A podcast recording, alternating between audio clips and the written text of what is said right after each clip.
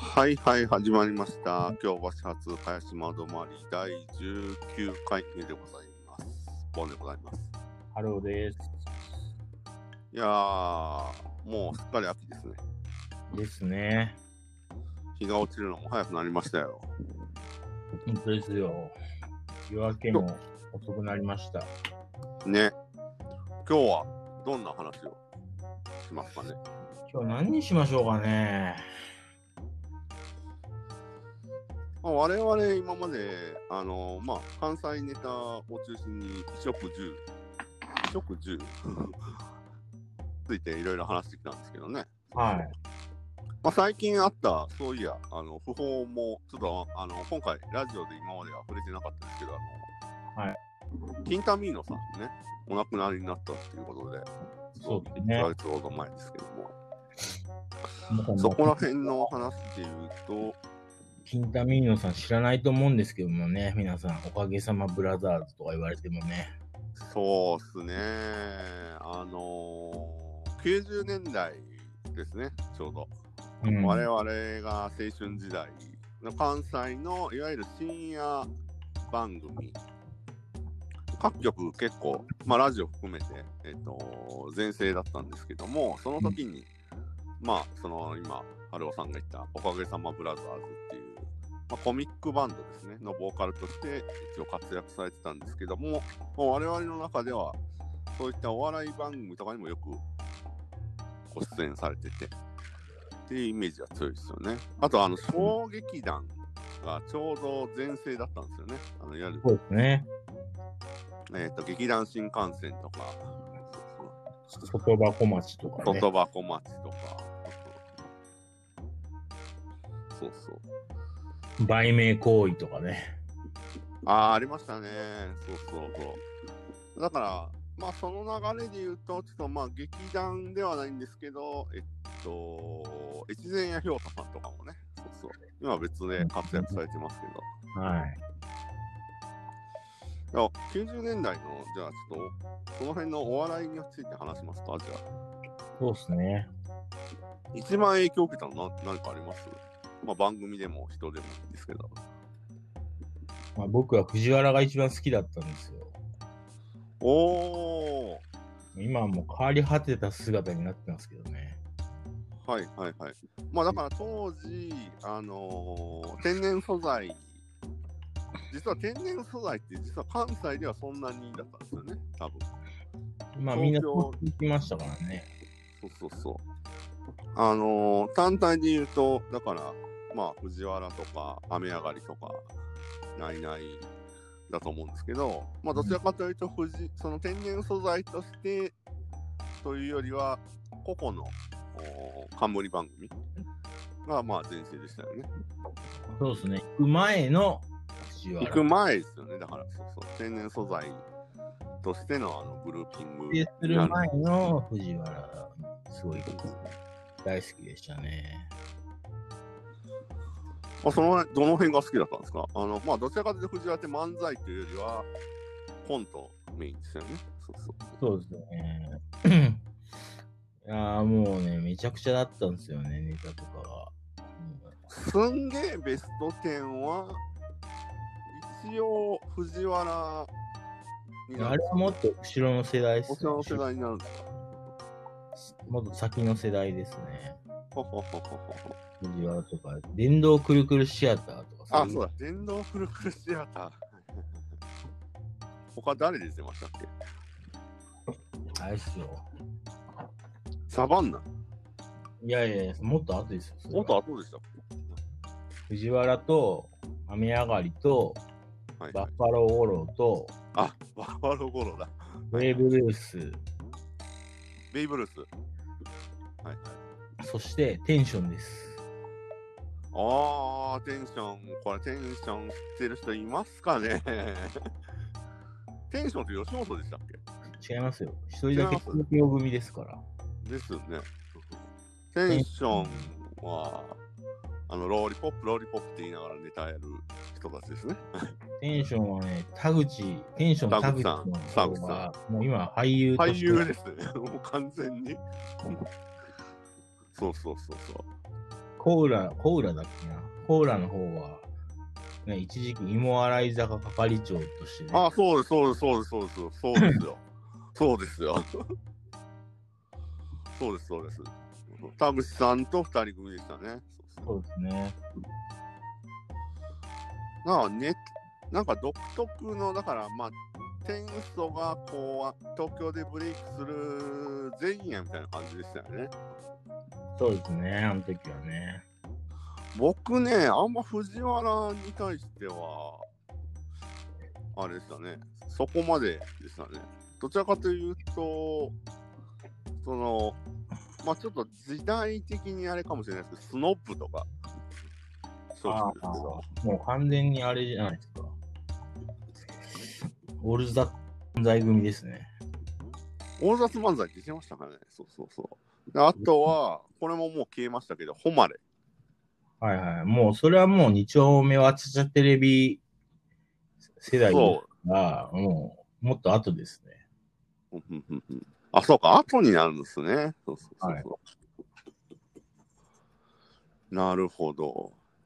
最近話がありますけど、その世代で、まあ、ちょっと後かな、石野桜子さんっていたの覚えてます？石野桜子さんっていう。あ、もちろん覚えてますよ。そうそう、覚えてます。まあ、今、はい、あれですよ、怪談師として活躍されてます。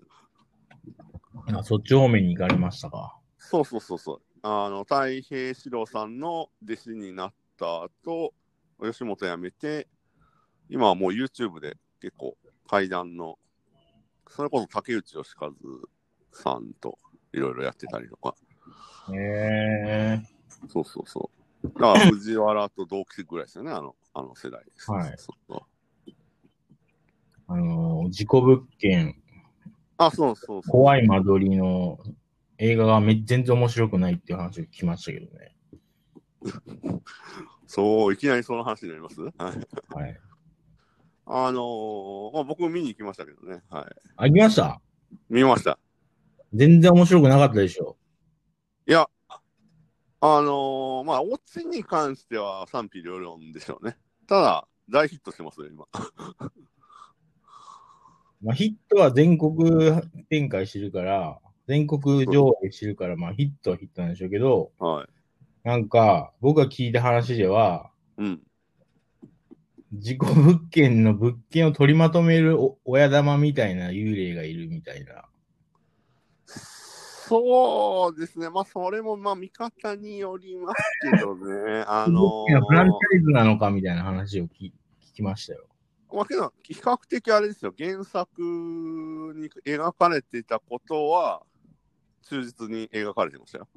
その最後のオチがね、まあ、YouTube にも上がってますけど、賛否両論の意見を言ってる方が、はい、何人かいますけど、そうですね、はい、そこまでは比較的、あと、亀梨さんが、この、ね、思わずそのお笑いの話がちょっとあれですけど、亀梨さんはかなり松原谷さんに寄せてますね。あ、そうですか。はい、喋り方とか、仕草とか、そうそう。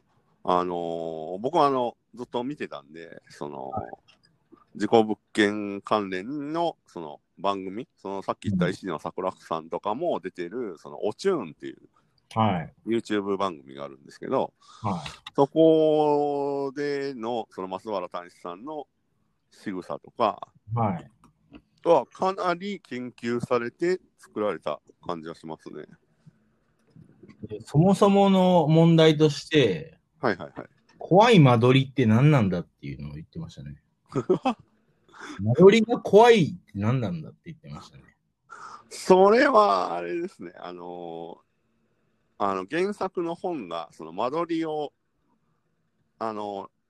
最初のページに書いてあって、その間取りに基づいてこういうことが起きましたっていうのを説明してるっていうその流れがあるんで、そうそうそうそう。でも間取りが怖いってどういう状況なんですか？まあ怖い、まあそうですね。まあそこを根本的な問題で言うと、まあそうそうそう。けど、まあ、うまいタイトルだと思いますけどね。単なる事故物件というよりは。はい、なんか、いきなり、部屋入った瞬間にバタって失神して、眠くなって失神して。あ、そうそうそうそうそう。で、目覚めたらすごい爽やかな目覚めで、うん、幽霊がなんか寝かしてくれたんだみたいな。で、ドって笑うみたいな、そういう感じの。いや、それはちょっと曲解かと。そんな感じの、倒れるシーンはありますけど、その流れではなかったですけどね。はい、なんかシャンプーしてたらなんか死ねみたいなのが、シャンプーって書いてあって、リンスして。あ、そう。あ、それは、実際に本人が経験したエピソードですね。はい。は描かれてましたね。そう。なるほど。まあ、なんで、ちょっと話それますけど、そうですね。原作に関してはかなり忠実で終わってるんですけど、まあ映画なんで、その最後のオチのつけ方が、ちょっと予想外のオチのつけ方だったので、まあ映画的というか、その中田秀夫監督的というか、そう。まあ全体的にはよくできてましたよ。まあ、ファン目線というか、まあ、もともと原作を読んでた人からすると、まあ、うん、そういうオチもまあ、考えられるわなっていう、そう。一応ほら、一回で完結させないといけないんで、あれ、今も続いてることなので、そう。はいはい。まあ、そこの切り取りですかね。うん、なるほどね。まあ、松竹の芸人さんめっちゃ出てますよ、あれ。あ、そうなんですね。そう。制作、松竹さんも多分入ってるからだと思うんですけど。はい。細かいところで言って、松原谷志氏の、実のお姉さんも出てますけどね。はい。そう。話戻って、あれですよ。だから、90年代で言うと、僕は藤原っていうよりはもう、まあだから90年代入った間もないぐらいですよね、その、春尾さんが言ってるのは。僕はね、どちらかというと、番組で言うと、ちょっと番組名忘れましたけど、関西テレビでやってた、なんか、札上げるやつあったの覚えてますね、なんか。観客が、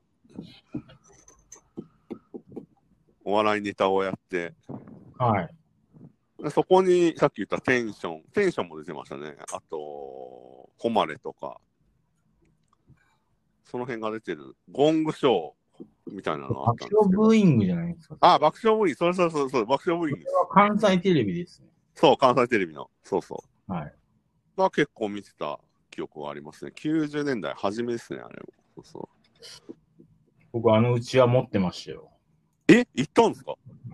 いや、行ってないんですけど、なんか当たったんですよ、送ったら。へぇー。それこそだから爆笑ブーイングはあれですよね、なんか関西テレビかなり攻めてましたよね、あれそれまたちょっと爆笑ブーイングの枠でやってた前後の番組かもしれないですけど、なんか、それこそサイキックの遺体さんがプリンスのモノマネして出てたりとかした記憶があったんですけど。いや、それはないですね。それサイキックショーじゃないですか。サイキック TV じゃないですか。あ、じゃなくて、なんか、歌を、その流れで、前後の番組だったと思うんですけど、なんか歌を歌う、何でもありだったような番組が、ちょっと後でこれ調べておきますけど、なんか局の垣根を越えて、遺体さんが、プリンスのモノマネでずっと出てたのをなんとなく覚えてますね。そう。サイコク TV もありましたね。はい。そう。いや、これはね、東京組がすごい冷たくあしらわれた頃ですよね。大阪でネタやってる。ああ、そうですね。そう。あんまりだから東京の人ってこっち来てなかったですよね。そうですね。東京から来ても本当落とされてましたよね。海砂利水魚ぐらいですよ。あ、そう、僕も今言おうと思った方。海砂利水魚は覚えてます、なんとなく。はい。まあ、だからその後、その時期で言うと、あとさっきオープニングで言った、あれですよね。劇団系の方が出てる、怒涛のくるくるシアターとかありましたよね。はい。そう。あのラインナップをだから今思うとすごい豪華ですよね。古田新太、羽野明、立原圭介、なぜか桂小枝だぐらいのなんかコント番組ありましたよね。はいはい。まあ中島ラモとかそこ。ああ、そうそうそうですね。そうそうそうそう。だから結構、まあ今映像で残ってるかどうかは調べたことないですけど、結構創世記にいろいろだからそういったお笑いだけじゃなくて、その今言ったその劇団系の人たちを融合した番組も結構ありましたよね。うん。そうそうそうそう。ちなみに僕、ホマレがものすごく好きだったんですけど、全くブレイクすることなく解散して、ね、残念です。僕はね、某雑誌をやっているときにホマレは、はいはい、片割れは合いましたけどね、放送作家。あ、なんかさ、放送作家ね、されてるんですよね。はい。メガネかけてない方ね。そうそうそう。はい。そうそうそう。だから、作家に転身する人っていうのも、まあ、多かったですよね。そうそう。そうですね。お笑いにおいては。そうそうそう。まあ、あとは、まあ、その後ですけど、やっぱり、まあ、僕が生で見たっていうのもあるんですけど、中川家、ね、前回の放送でも言いましたけど、中川家はやっぱすごいなってずっと思ってましたけどね、90年代。そうそう、しゃべくりで兄弟でっていうスタンダードじゃないですか。で、漫才だけじゃなくてね、今、細かすぎて的な携帯模写のものもあるね。そうそう。はい、っていうのは多分第一人者じゃないかなって、その要は有名人じゃない人のものまでやるっていうのは、だからそれこそトンネルズが細かすぎて伝わらないっていうのをやってたのは、けど、もともとそこにね、着眼してたのは中川家が一番早かったよなと思いながら見てたんですけど、そうそうそう。その後のあれは、千原兄弟とかにはそんなに、あれですか、多分90年代半ば、95年、5年ぐらいですよね。そうそう。そうっすね、わちゃちゃテレビ。あ、わちゃちゃ、そうそう、わちゃちゃですよね。武道館まで行ったのじゃないですか、ね。ここは僕は、あれっすね。武道館じゃないわ、大阪城ホールか。そうそう。あれっすね。どちらかというと、なんか、その中で一番好きだったのは野生爆弾とかでしたね。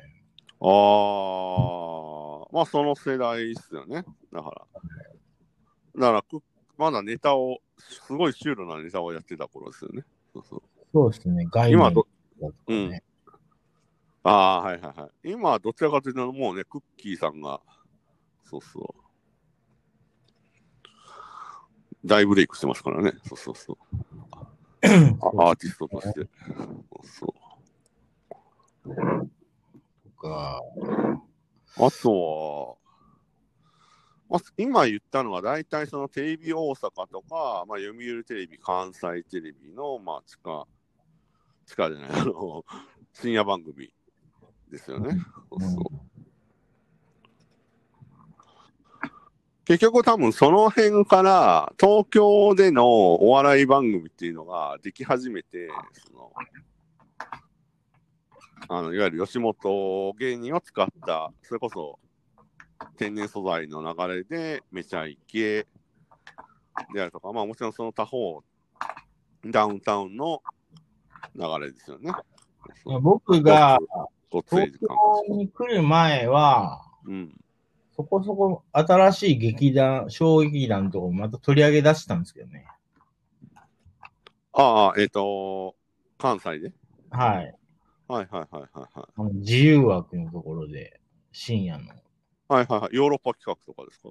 ヨーロッパ企画とか、はい、パイパーっていう、後藤博人、川下太陽っていう。ああ、はいはいはいはい。コンビがやってるやつとか、結構やっちゃうんですけど、まあそれは面白かったですけどね。うん。そうですね。ヨーロッパ企画はどちらかというと僕ももう2000年代入ってから、のイメージですね。そうそう。なるほど。ちなみに藤原の話に戻りますけど、藤原はどの辺がやっぱり好きですか？その番組で好きだったんですか？いや、もうなんか藤原はもうなんかもう二人とも面白いっていうボケができるっていうのが、あ、まあまあまあ、そうですね。素敵でしたね。うんうんうん。他にはいますか？当時ハマってた。いや、もう藤原だけです。一択。ああ。まあなんか、ツイッターやられてた頃、確かにそんな発言をしてた記憶が今、蘇りましたよ。そうそう、春雄さんが。そうそう、はい、藤原について語ってるっていう。東京に全く合わなかったですね、あれはね。あのスタイルのままではちょっと難しかったでしょうね。はい。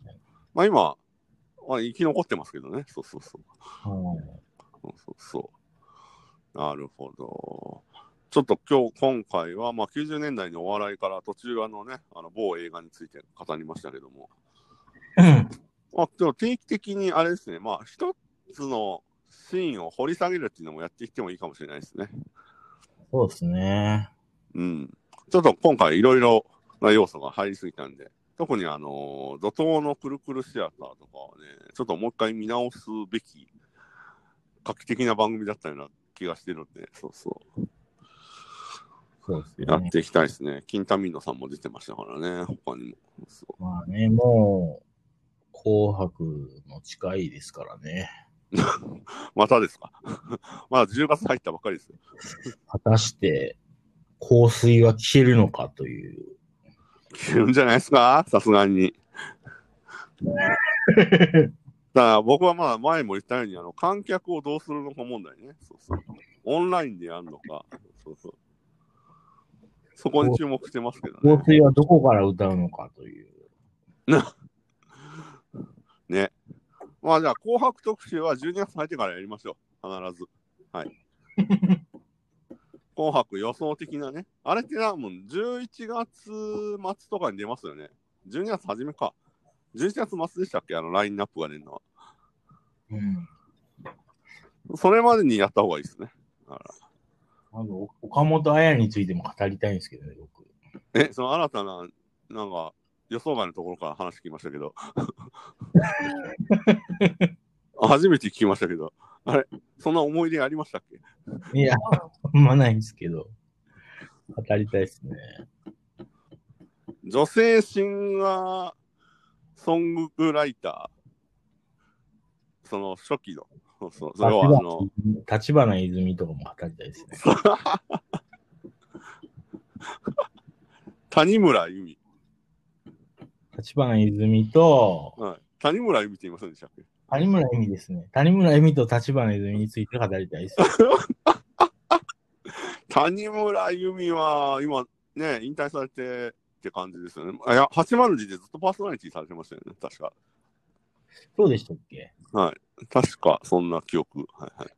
西田ひかるについても語りたいですね。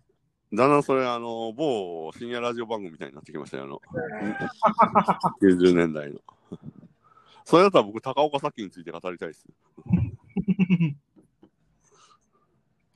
もうね、今のね、ミス・アイリーとかを語っても仕方ないんで。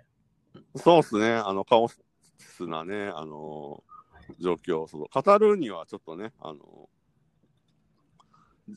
幅が広すぎますよね、あれ。僕らが語っても仕方ないんで、うんうんうん、語る人いっぱいいるんで。